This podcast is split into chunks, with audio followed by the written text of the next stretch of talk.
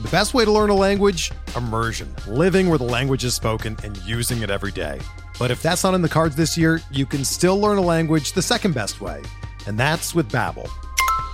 Be a better you in 2024 with Babbel, the science-backed language learning app that actually works. Don't pay hundreds of dollars for private tutors or waste hours on apps that don't really help you speak the language.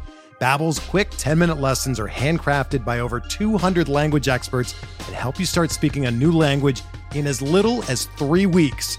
Babbel's designed by real people for real conversations, and their tips and tools are approachable, accessible, rooted in real-life situations and delivered with conversation-based teaching so you're ready to practice what you've learned in the real world. Here's a special limited time deal for our listeners. Right now, get up to 60% off your Babbel subscription at babbel.com slash bluewire. That's 60% off at babbel.com slash bluewire, spelled B-A-B-B-E-L dot com slash bluewire. Rules and restrictions apply. Hey there, welcome to Nick Pollack and Friends, where I talk to people I know and who you should know. Today, joining me is the wonderful Brent Hershey of Baseball HQ. Brent, ah, oh, thank you so much for being here today. Thank you for the invite, Nick. I appreciate that and uh, look forward to uh, look forward to our chat coming up. yeah, I um, if you guys don't know, listening, I don't prep anybody for this uh, on purpose because this is like a phone call. This is us just kind of chatting, talking about your life, your journey, and just you know exploring perspectives and interests alike. And uh, before we really go into that, uh, Brent, I want you to get the opportunity to talk about yourself, what you do, uh, how people can reach you, and yeah, just all the good things that you're doing. Sure. Uh, I am a co-general manager of baseballhq.com. Uh, my partner, uh, Ray Murphy, and I run the day-to-day aspects of the site. we've done that since taking over from founder Ron Shandler in uh, April of 2013. Um, so you can find all our work there. It's a subscription-based uh, site uh, having to do with all aspects of fantasy baseball. Mostly, uh, mostly season long is how it started, but there's also uh, there's also some DFS applicable stuff tools, uh, tools and essays that we do. With um, you know we update the site daily, pretty much from the beginning of spring training through the end of the regular season. And um, just a quick split of how we do the duties. I handle most of the editorial uh, content, and Ray handles a little bit more of the business side and some of the uh, database and tools sides of things. But we collaborate um, on everything, like a like a good partnership should should happen. And I'm fortunate to have a, uh, good partner in that in that sense. Uh, also, um, we, as part of our work, produce two books during the off season. Uh, Ray and I are co-editors of the Ron Shandler's Baseball Forecaster, um, which has been uh, coming out for uh, about 30, 30 some odd years, 35th edition. This, wow. The next one will be our 36th edition in 2022. Um, and we can talk about that at some point. And I also edit the minor league baseball analyst, which is a smaller uh, volume that uh, takes a look at uh, about 900 plus prospects each season with scouting reports and uh, statistical overviews. Again, all geared towards uh, towards fantasy utility. Um, so uh, that pretty much takes up I mean, my. That's great. Uh, I mean, are you also? You're obviously on Twitter. Uh, I believe it's just as yes. simple as at Brent Hershey. It's uh, at Brent HQ actually. Ah, okay, cool. There you go. Uh, and Definitely yeah, you can Brent a, a, follow there, Brent HQ. Um, and do you do any podcasting? Do you, uh, it, or is it just more kind of behind the scenes uh, uh, with Baseball HQ now? So uh, this spring, uh, our um, our main um, prospects writer, Chris Blessing, and I started a podcast.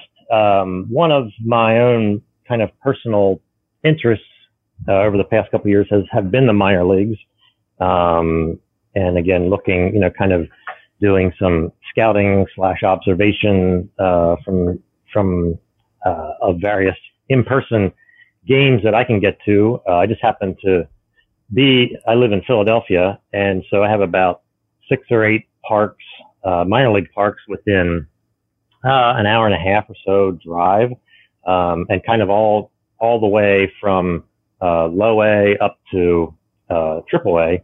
And so on a normal year, um, you know, I do I do a lot a lot of uh, attending minor league games and uh, and then using that for both content for the site uh, as well as for uh, what we compile in the minor league baseball analyst each fall. Nice. Um, So anyway, Chris Chris Blessing and I, Chris does Chris is out of Atlanta, uh, has been writing for us and is our main prospect writer for uh, I don't know how long, many years.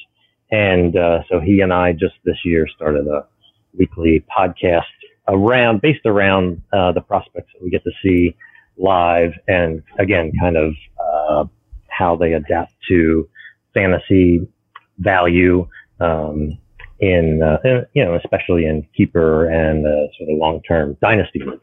Yeah. So, um, uh, just look at you podcasting away now. Um, Ah, well, I don't know I've about. never done it before. This is this is the first time actually I'm doing it. Now, I what so I, what I want to uh, hear about. Uh, yes, I do want to go through with you later on about that process of. Uh, you know, being with Ray and doing the day to day and what that looks like and the evolutions and some of the decisions that you've had to make. I really want, do want to get into that. Uh, but first, as I typically go with, uh, I, I want to start at the beginning with you. Um, and kind of how, you know, what it was like growing up for you. Is this what you always envisioned for yourself to be? I mean, obviously not a website, but being involved in baseball or writing in some kind? Or Yeah. was there, you know, eight year old Brent Hershey, was he, uh, thinking of different things? Uh, no, I grew up uh, a baseball nut. Um, in uh, but very much out of context in that uh, I grew up in rural Pennsylvania uh, near Lancaster, Pennsylvania, Oh, an yeah, hour west yeah. of Philadelphia. I've been there multiple times. Yeah. Yeah, uh, in that area uh, on a farm. Uh, we had uh, my parents had a dairy farm for the first five years of my life. Then uh, sold the cows, and uh, it was my it had been my grandfather's farm that my uh, dad and mom had taken over and bought. Um, and then uh, they put up a chicken house. And so, for the most of my growing up years, uh, we, you know, we we were we had we collected eggs. I mean, it was an egg operation for sixty thousand chickens. uh, wow. so, and the thing that I remember is that is that being a baseball nut, I always uh, I always related to the length of this chicken house was about 400 feet long. I don't know where I learned that somewhere, but uh, this is about 400 feet long, and I was like, so that's the that's the same uh, amount of space as like you know Mike Schmidt, my childhood hero, would smack a home run over the Right, right. 408 sign in Veterans Stadium, and I was like, well, that's that's how long that is. Right. Yeah. Uh, and um, but anyway, it always uh, you know growing up on a farm, there was always uh, stuff to do, and so I Well, there was also space. I mean, uh, I, I imagine you had yourself a little field or someplace that you would play there. uh, you would be exactly right. Uh, my uh, one of the uh, one of the fun things was yes, uh, at some point in my youth, my I convinced my dad to create uh, a, a base, you know, basically plant grass in portion of a in a portion of a field that you know used to have corn in it or whatever, and actually built me a uh, or had someone come and built build me a backstop, uh, you know, with Oh, an yeah. overhang and the whole thing. Yes. Um, and the, the deal was as long as I mowed it and kept it good, you know, uh, I could have this field here. So we That's built a so little, great. so we built a little mound and, uh, you know, did some, yeah, did, I had friends over from the neighborhood at various points, you know, as many as you could gather. Right. You were the cool kid with the fields. it was. Uh, it, I mean, looking back, it was. It was. Uh, That's pretty like cool. kid. That's, I a, mean- that's a dream, man. I mean, did you have like a uh, an outfield fence as well? no, no outfield fence. Uh, Okay. But but it was a but it was kind of a square plot of ground of grass basically. Yeah. And then and then in, and then in the fall we would you know play across it and and put up a you know kind of a football field and again a bunch of neighborhood kids or friends whatever would come on the weekends especially and we'd play football in the fall and That sounds in the great. Uh, there's a. I have this memory of um the Berenstein Bears. I don't know if you're familiar with it. Yeah. Uh, but uh, they they have a, a book that's just about baseball and learning baseball, and they have an, an image, and I see this illustration of a ball field that does not have a fence. It's a lot of overgrown grass, um, has a basic backstop. Um, you know, just a, there's a there's a basic mound or whatever. I'm imagining you as your friends as the Berenstein Bears, essentially. Um, and I remember looking at that and just, you know, here I am in this, uh, you know, in Brooklyn near Prospect Park, Yeah. uh, where I would have to, you know, plead and beg my parents, like, please, can we go to the park? Can we go? Like, even though it's like half a block away from me.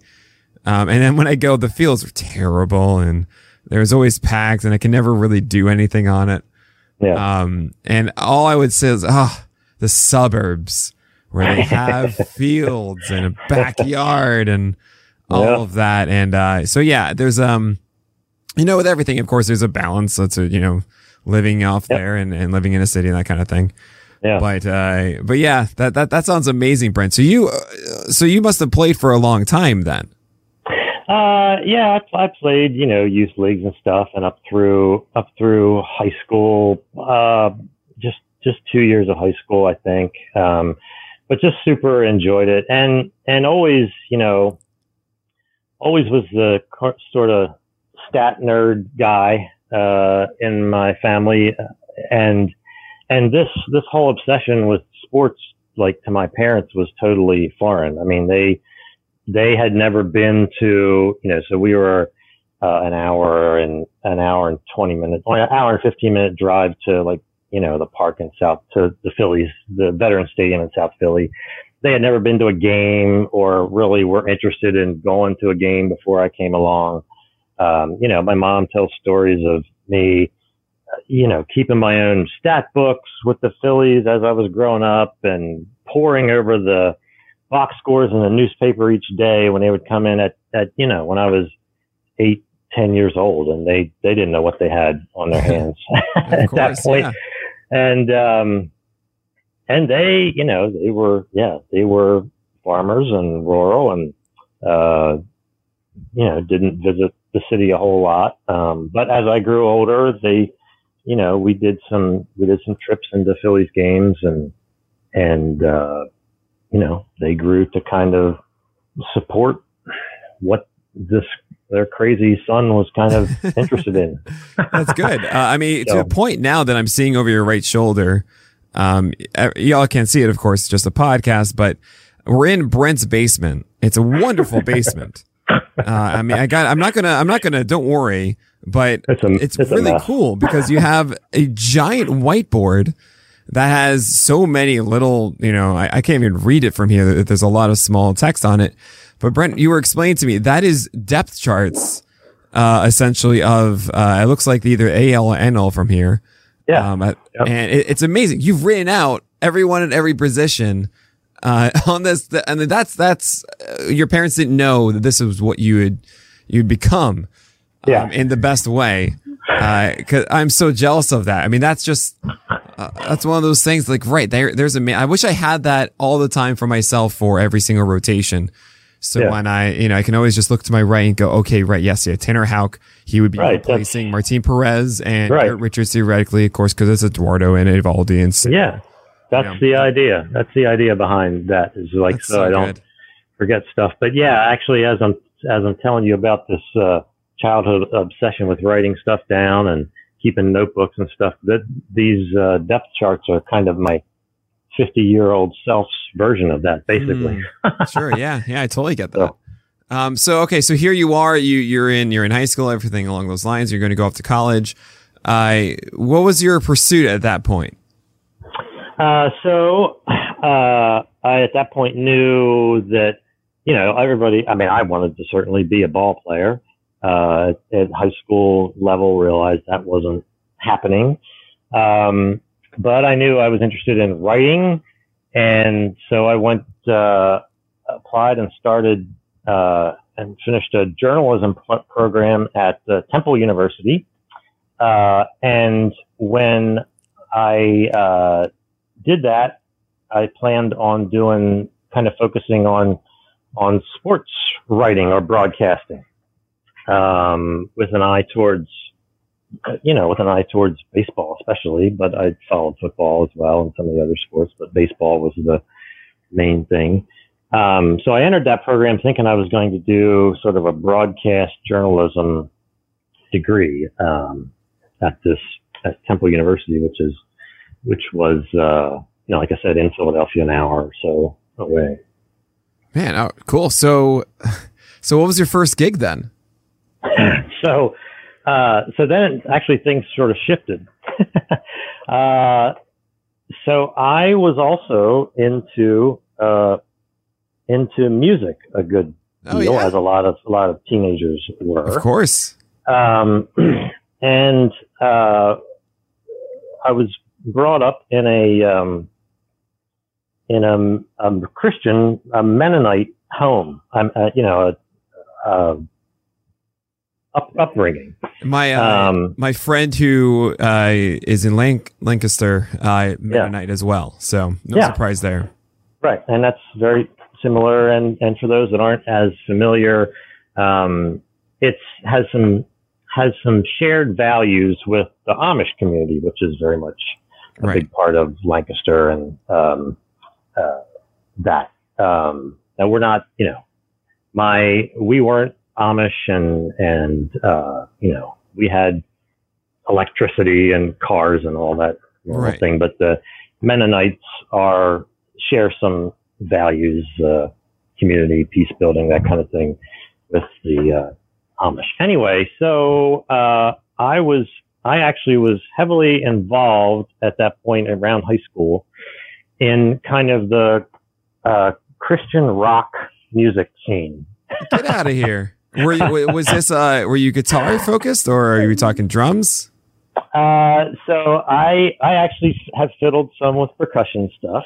Okay. But again, it was uh, my interest was more went, uh, was more on the writing side, mm. uh, doing like music critique sort of stuff, uh, music reviews.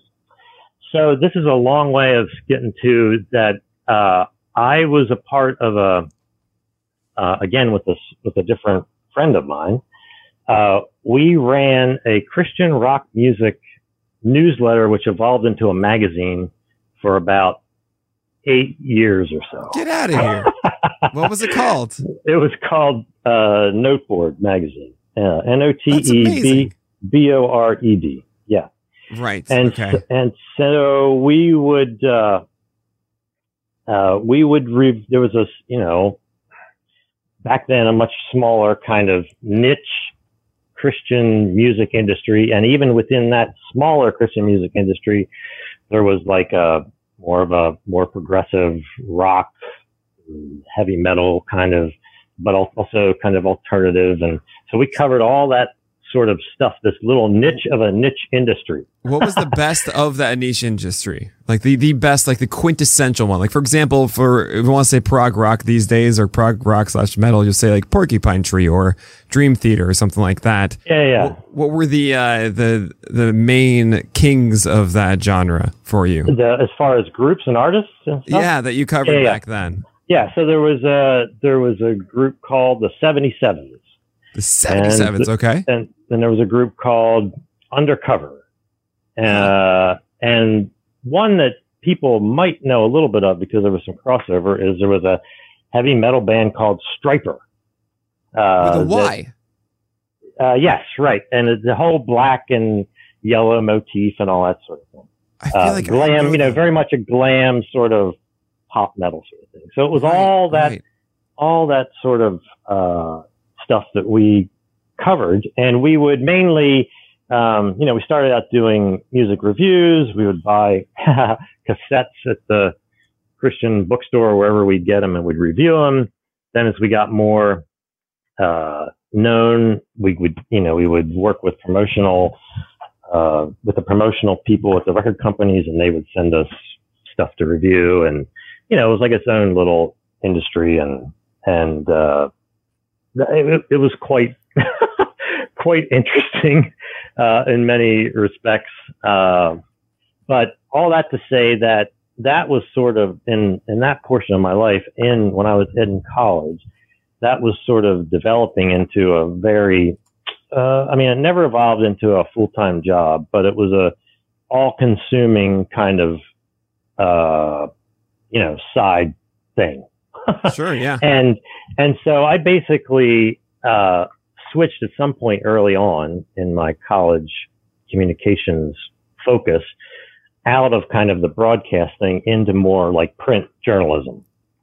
Uh, and then, and then kind of use this, this magazine almost as my unofficial sort of internship. So when I had assignments to do, uh, journalism wise that fit into, um, to fit into projects that I could use for the magazine, this music magazine, uh, I would often work with the profs and, you know, obviously clear it, but kind of coordinate that somehow.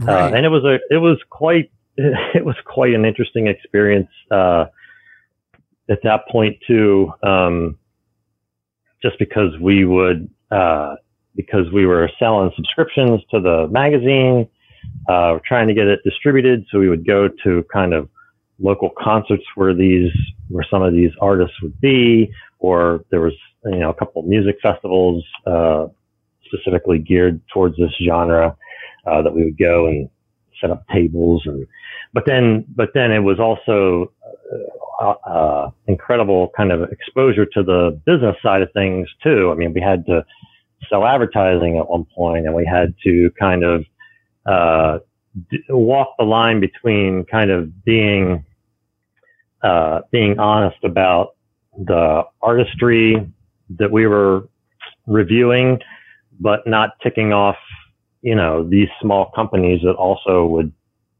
you know, support us advertising wise, uh, right, if that right. makes any sense.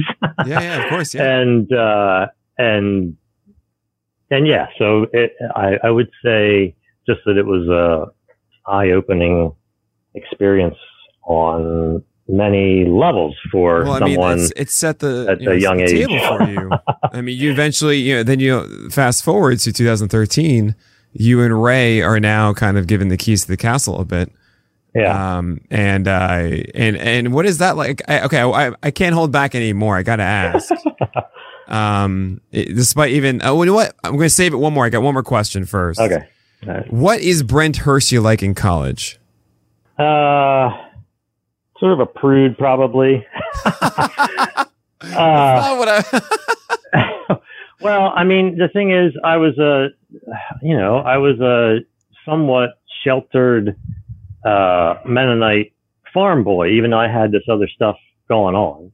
Sure. And and being that I chose to go to a, you know, kind of a major public university, urban public university, uh, I was not um, yeah, I, I, was a little surprised and not ready for kind of some of the party atmosphere stuff. That yeah, that, other, that makes a lot of sense. I, I told so you. That. that so that's what I mean by that. That part. Right, right, right, right. Um, and I uh, and because I was working because we had so much going on with this with the, the magazine, there were often times that and I lived close to home. I mean, you know, within an hour's train ride, basically uh, I would often go home on the weekends and basically just work on the work on the magazine. Yeah, that makes sense. Uh, a good a good bit.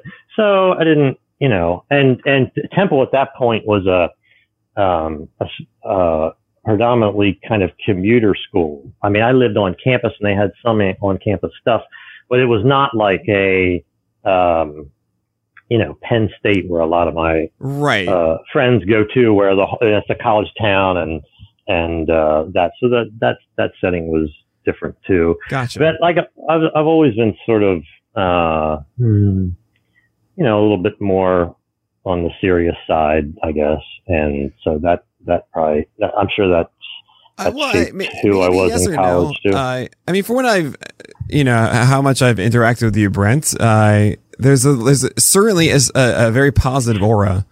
And, um, yeah, I don't know. You never really, I've only really known you in the past, uh, past couple of years.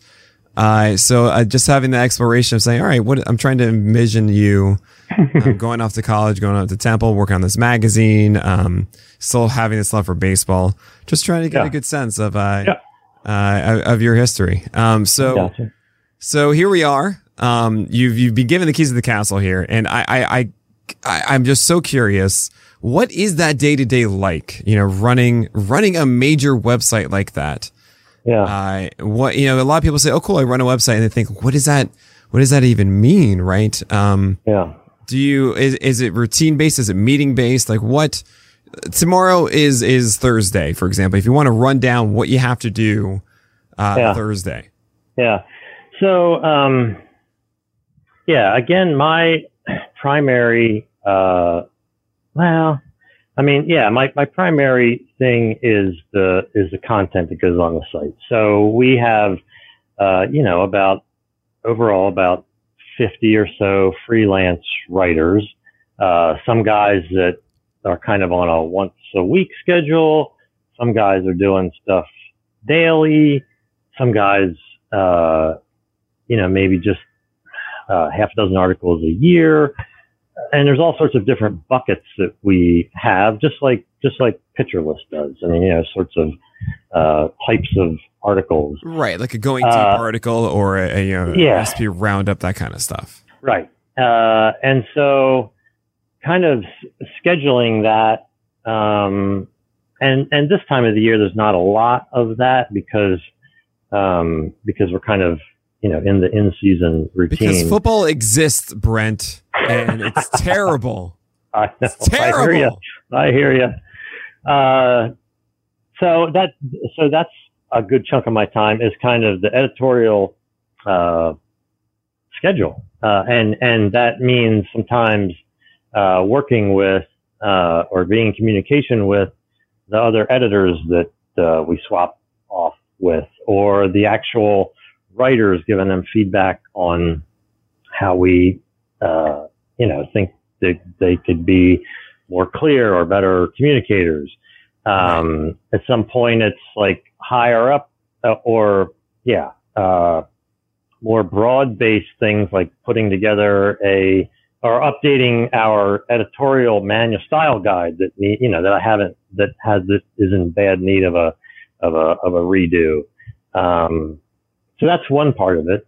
I mean, the second part of it is just uh, spending time each morning, like catching up and like uh, on all the, especially this time of year, all the games that happen. Oh um, yeah, throughout the evening. And sometimes I, I mean, actually, you know, sometimes I think, oh, that's not, you know, I almost feel guilty about having to go through all the box scores or, or checking out the highlights or going back. Oh, I want to, you know, I noticed this guy in the box score. I haven't seen him pitch. I can pull up, you know, his in, you know, his couple innings on, you know, on the MLB archive or whatever.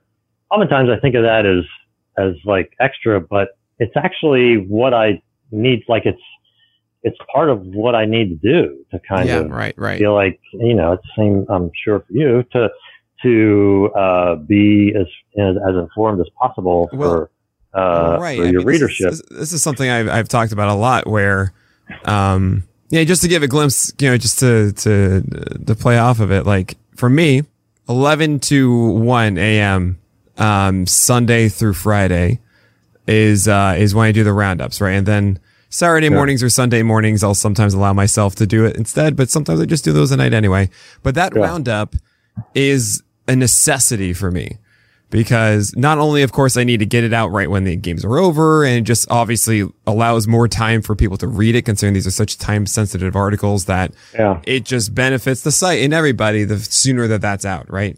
yeah I, but if I don't do the roundup, which I've only not done once since the start of 2015, it's my sister's Mhm. wedding.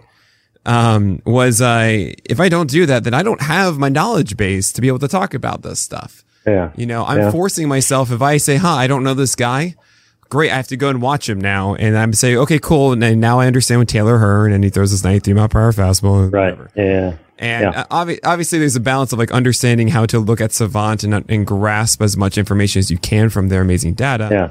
But uh, it's still not this quite the same uh, Yeah. as being able to watch them and be able to have to write about them, right? So Yeah. then, so after that, then of course I get to go to sleep. Then I go wake up in the morning. I've got to do three things, which I fortunately get to do on a stream. So it's like nine to eleven Yeah. is the the morning podcast, the streamers for that day, and then a YouTube video that then also gets pushed off to Instagram and TikTok from parts of it. Yeah. Very lucky to have a social medium team to do this. I figure, by the way, I'm just going to go through this. I figure it might be helpful for some people listening to understand what this life is like. Yeah. Um, and then, um, after that is where the day gets interesting to me. I mean, Mondays is very straightforward of just like eat some food, do the list stream, do that for four hours and write that ridiculous piece, then talk Yeah. about it with fast. But, um, but other days, um, I meet with Miles Nelson, who's our director of staff now. He's amazing. He essentially is just like, okay, Nick, these are the things that we got to make sure that you're aware of and doing. Cause now it's just like, there's too many things, Brent. Yeah. There are too Yeah. many things. and No, then, it's, uh, uh, it's it's overwhelming. But I think I think people don't realize that my day is spent mostly. I mean, this is a fun part. This is like a fun break. I get to Yeah. do a podcast Yeah. with Brent Hershey. Oh my god! Um, but I, it's a lot of meetings. You know, I have multiple times a week. I meet with either the UI UX team, the the database team, the development team. Um, I maybe meet with the marketing team, or I meet with certain writers and want to talk about certain things, or managers. And it's a lot of that. It's just constant, constant planning for, for Yeah. what's ahead and making sure that Yeah. we're all on the same page about stuff, sending messages to everybody, coordinating that. And then when I'm not, I'm pacing in my kitchen, talking about different ideas, thinking about them, saying them out Yeah. loud. Like, do you want to go ahead and do this? If I want to go ahead and do that, I message this person about that thing. And among all of that is maybe writing some more or, uh, or, or watching something. It's, I know that sounds very nebulous, but I imagine you can have the same feeling of, yeah, there are, oh yeah, there's, and then there's all the business things of like, I got to talk to our accountant. I got to talk Right. to, Yep. I got to Yep. figure out our podcast advertising. By the way, if you want to buy, advertise with the podcast, please send me an email, uh, info at pitchhost.com. But like, oh yeah, we need a new graphics designer. So cool. We got to go and do that. Yeah. Um, yeah. it's just yeah. always something new. Uh, and it's exciting. It's overwhelming. Um, but it's, uh, it's great, at least for, uh, from my perspective. I call it good busy. Um, Mhm. I am someone who thrives off of creation and projects coming to reality and doing more things and seeing, you know, the pouring the water on the plant and not knowing how long it's going to take and how much water, but eventually Yeah. believing that something cool will be sprouting from it soon. Yeah. Um, and Yeah, I I have to think you're the same way. Yeah, it, it definitely is uh, the same types of things. Um, you know, uh, Ray and I are on, you know, Slack kind of all day long uh, for Right. different, you know, at different points. Uh, but you know, there's, yeah, I mean, it's, and we're discussing, or you know, or we'll jump on the phone call, or there'll be, you know, a phone call. Like, like for instance, now, now once a week we're you know, we're on a call, Ray and I, with Ron about planning for the book already, you know, kind right. of Yeah. the, the beginning parts of that. Who are, who are going to be our possible cover subjects, you know, looking Right. through, looking up uh, through our database of pictures of finding that one great photograph that we could see as a cover image that, uh, you know, highlights some great player, but also is inviting for people. Uh, but and Right. is It has to be also- Shohei Ohtani. Come on. If it's not Shohei Ohtani, I think the people will be upset. I'm not going to reveal who thing Come is on. yet. I, I need a Nick Pollack and Friends exclusive here, Brent. I'm Please. sorry. That this isn't this isn't the this isn't the place for that. Uh, but it's that but it's that type of thing. Um, uh, those types of things that are throughout the day and are like a higher level uh, thing because we're running an organization. Now, one one you know one portion of what of the situation we're in is that we're corporately owned, right? I mean, so Right, Gannett yeah. USA Today owns us. So there's a certain amount of uh, businessy types of things that um, that we don't have to that aren't necessarily our within our purview to do. But Sure. you know, but you, but we do have meetings with those people uh, throughout the year at various times to go over sort of long term goals and expectations and all that sort of thing too, which is which is part of it. Um, but it's uh, you know, and I, you know, uh, I also got into this because I like the writing and analysis part of it. But there's times when I I don't produce a whole lot of writing because there's just not, you know, there's just not personally because there's not time for it. And thankfully, you know, I think as you you would say too. I mean, surrounding yourself with a great team of uh, analysts and and just talented people, um, you know, makes our job easier in in Oh, the my. actual creation of stuff. Um, but there's still also certainly uh, skill and and uh, work goes into kind of coordinating all the different aspects of of running, uh, you know, running a business like this. It- it's interesting. It, it sounds, you know, from from the outside, um, it sounds simple. It sounds like what you don't actually like write as much or create the Yeah. content. You just have meetings and make decisions and communicate. That sounds innately. Oh, that seems like a pretty easy job or not stressful, or whatever. And I mean, I enjoy it. I Yeah. I, I I enjoy this kind of talk because it's um I don't know. I mean, I think you're like me in the sense of uh, figuring out problems and finding solutions and yeah, had tho- that moment of creation of like, oh man, we could do this thing. That would Yeah. be really cool. You know, I remember pacing in my kitchen and realizing, oh, we can have a a reward a Patreon of having our community members to actually hang out with us inside of our Discord. That's like, oh my god, yeah, yeah. that was like a, a, a light bulb going off, and those moments are why we do it. Um, Yeah. But man, it is difficult, and you have to really be disciplined with scheduling and uh, just constant routine of by this time I'm going to do this, by this time I'm going to do that. Really taking that time, uh, and, and then also making tough decisions. It's not always like you know, like to imagine there's always a right decision, and that's the one you're going to make. You know, I have this general Right. view of the world that with every problem, there's a way to fix it. And that's not true. yeah, no, that's exactly right. Uh, yeah, I mean, and it's, um, yeah, I, I just uh, can relate for sure uh, about those, about those. so, Cause, and I don't know about you, but sometimes people, you know, casually ask me what I do or what my day's like, and I sort of stumble around to try to Yeah. to try to It's put into succinct things. words about right. uh, about about what that.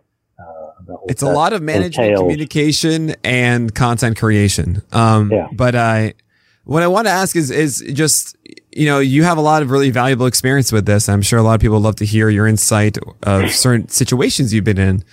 Yeah. Um, and I wonder, you know, was there in the past 10 years or, I mean, I guess eight years that you've been in this position, uh, what is one decision that you had to make that wasn't an easy one, but it was the right one that you, uh, that, you know, wasn't, it, it came to a conclusion, but like you wanted to say like, Hey, I learned a lesson from that.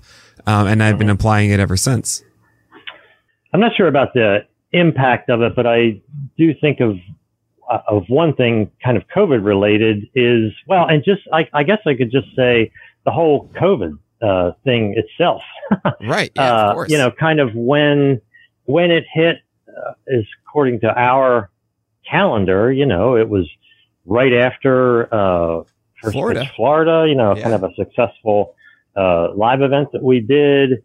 Um, That was so much fun, by the way, Brent. And I haven't even said before that, that you know, I am, I just want to put it out there. Uh, in 2019, when you invited me, uh, in Fast and welcomed us with open arms. I mean, such an amazing time. Uh, and again in Florida in 2020. Just, Yeah. just the best. So really thank you for that. It was Sure. just an absolute wonderful Yeah. time.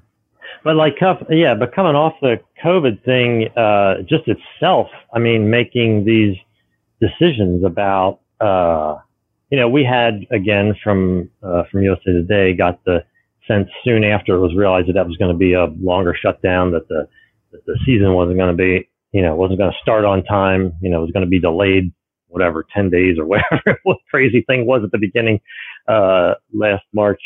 Um, that you know we need to kind of cut down our content and how to keep our subscribers uh, engaged at a at a lower level when nothing. I mean, not much was happening, right. um, and so we had to think creatively there about what kind of within within pretty tight parameters, um, uh, budget parameters that we were given uh, of of how to effectively give our subscribers something so that once the that once the season came back and we got, you know, partially on the other side of this, at least from when the season would get started, that we would still have interest in that.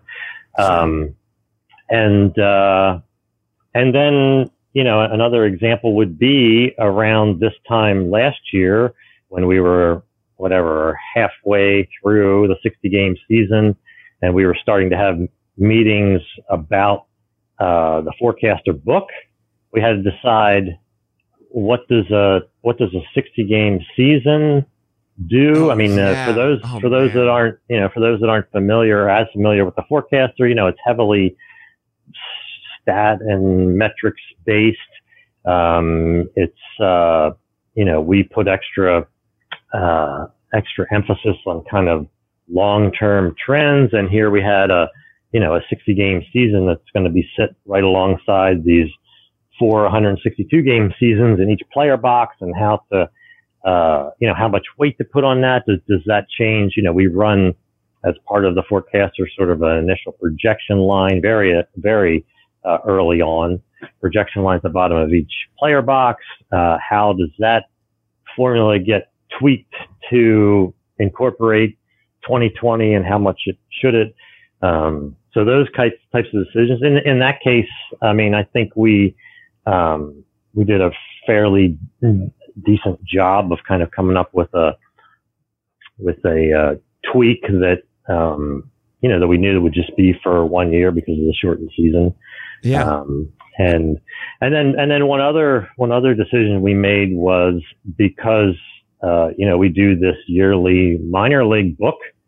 Uh, here's uh, the 2020 minor league season Yeah. is totally wiped out. So right. there's no right. there's no games, there's no uh, reports other than no stats. teams. Yeah. Yeah. teams talking about their own, you know, how wonderful this player or that player did at the alternate site. Um, and so because that readership for that volume uh, is is somewhat less because of the again the smaller scope of it, uh, we decided for the 20 the 2021 version to just move to a to a like basically an ebook uh, version of Right. PDF. Right.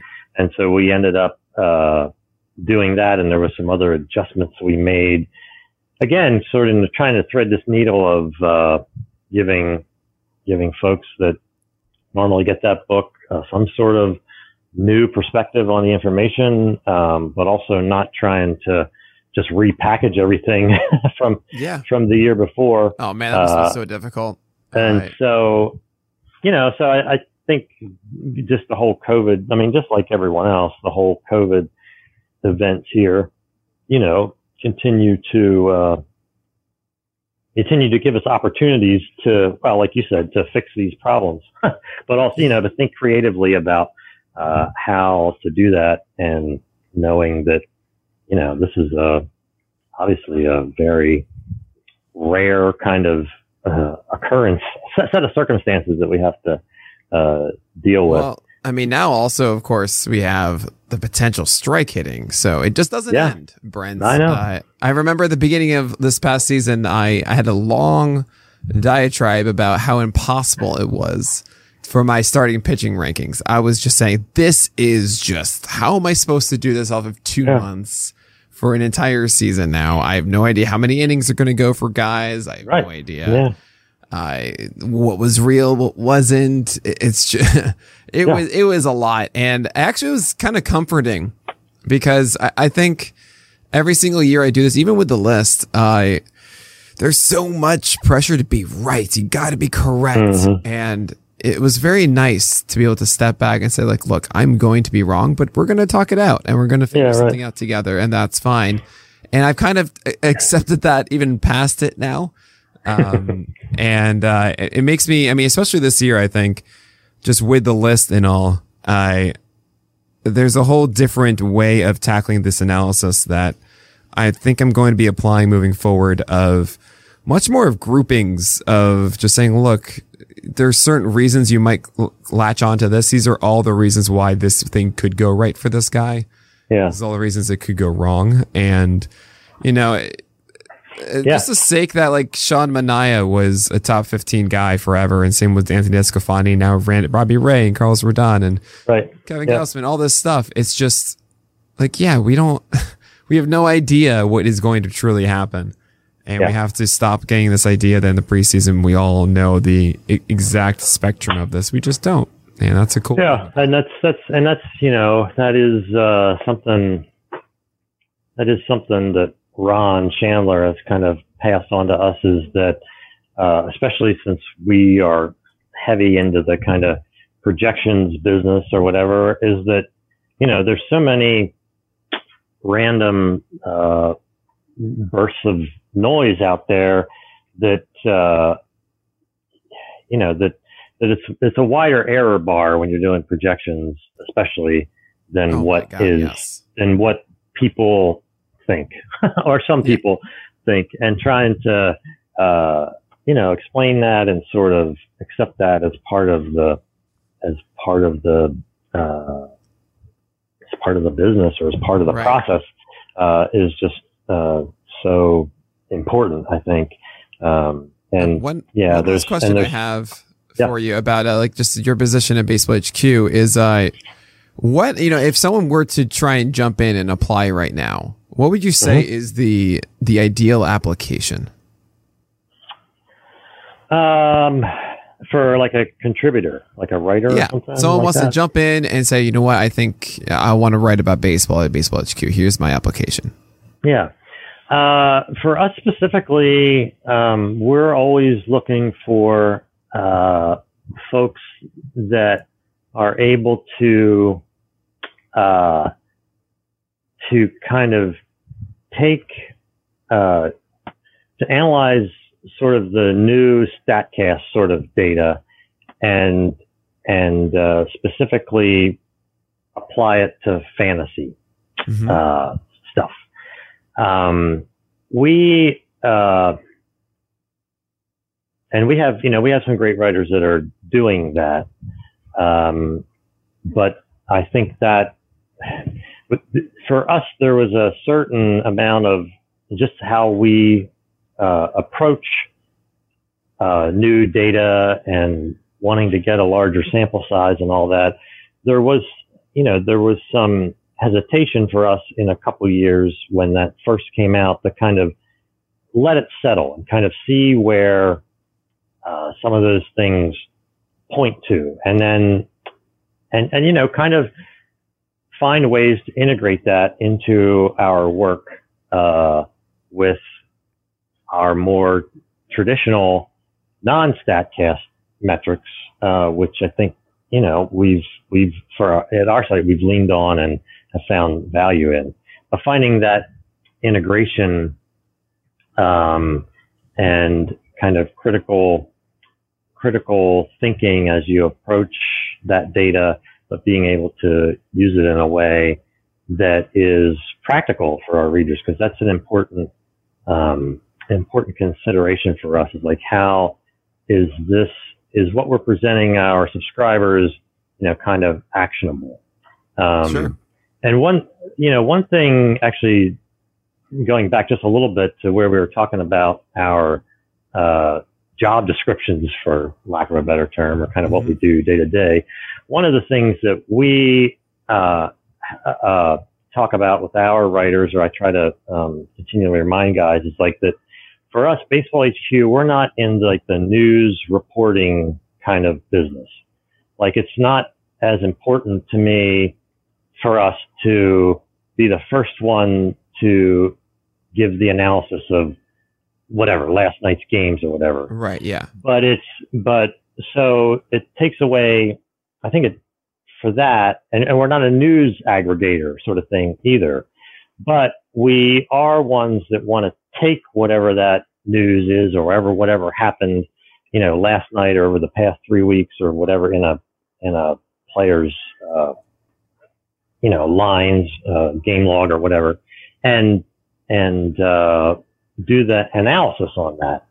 Um, and so we, you know, in trying to kind of keep to that model, uh, is something that I think is is you know distinctive for us and, and something our subscribers kind of uh, recognize and appreciate uh, about what we about what we do. So Nice. so back to that. I mean, some some you know a perfect applicant would have some sort of uh, sense of that part of things too, and that's not you know that's not something that always comes with uh, a new writer or new analyst that we have.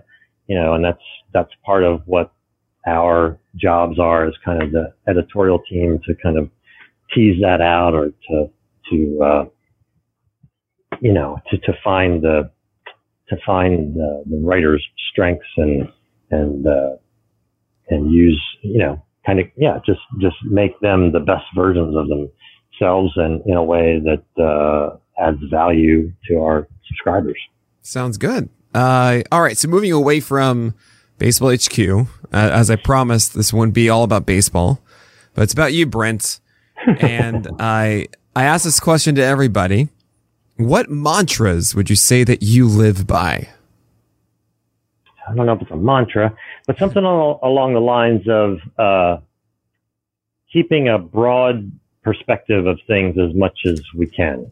And I'll relate this to baseball is basically, you know, making sure we have a big enough sample size before we're making pronouncements.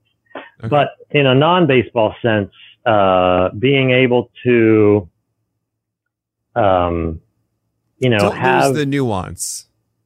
Yeah, um, but also being able to kind of, uh, when you can, sort of put yourself in others' shoes, uh, kind of understand their perspectives, um, do it in a way that uh, you know you're that you can have confidence in your own uh, convictions or feelings about things, but um, also being able to listen to others also uh, and kind of add that add that to uh, your mix.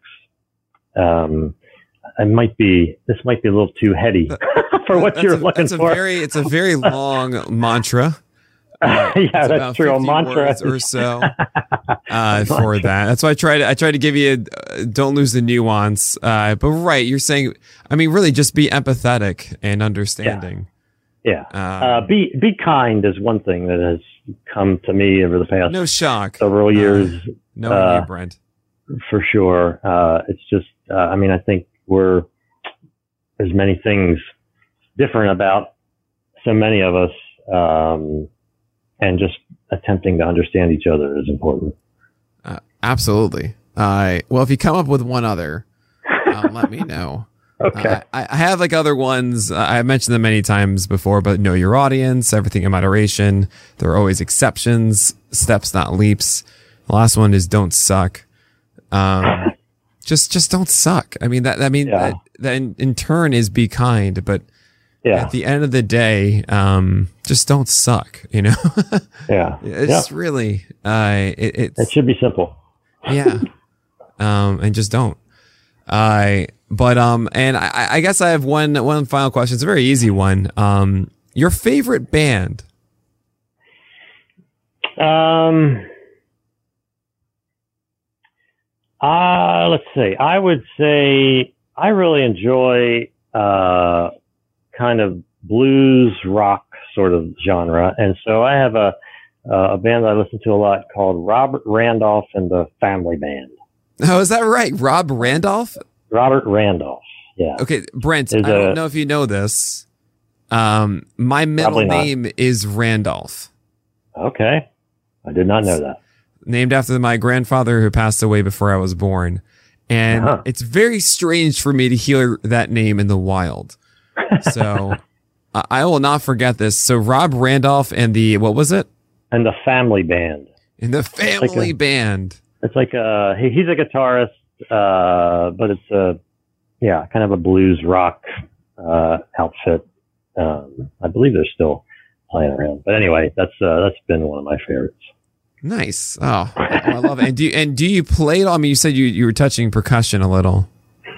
Uh, yeah, I have, uh, I have done some. Uh, I, I've played a kit in the past, but I have several, I have a big African djembe drum that Get uh. I get out from time to time.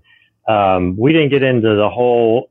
I actually, I mean, very quickly, uh, my wife and I at one point went to seminary together. I have a seminary degree, okay.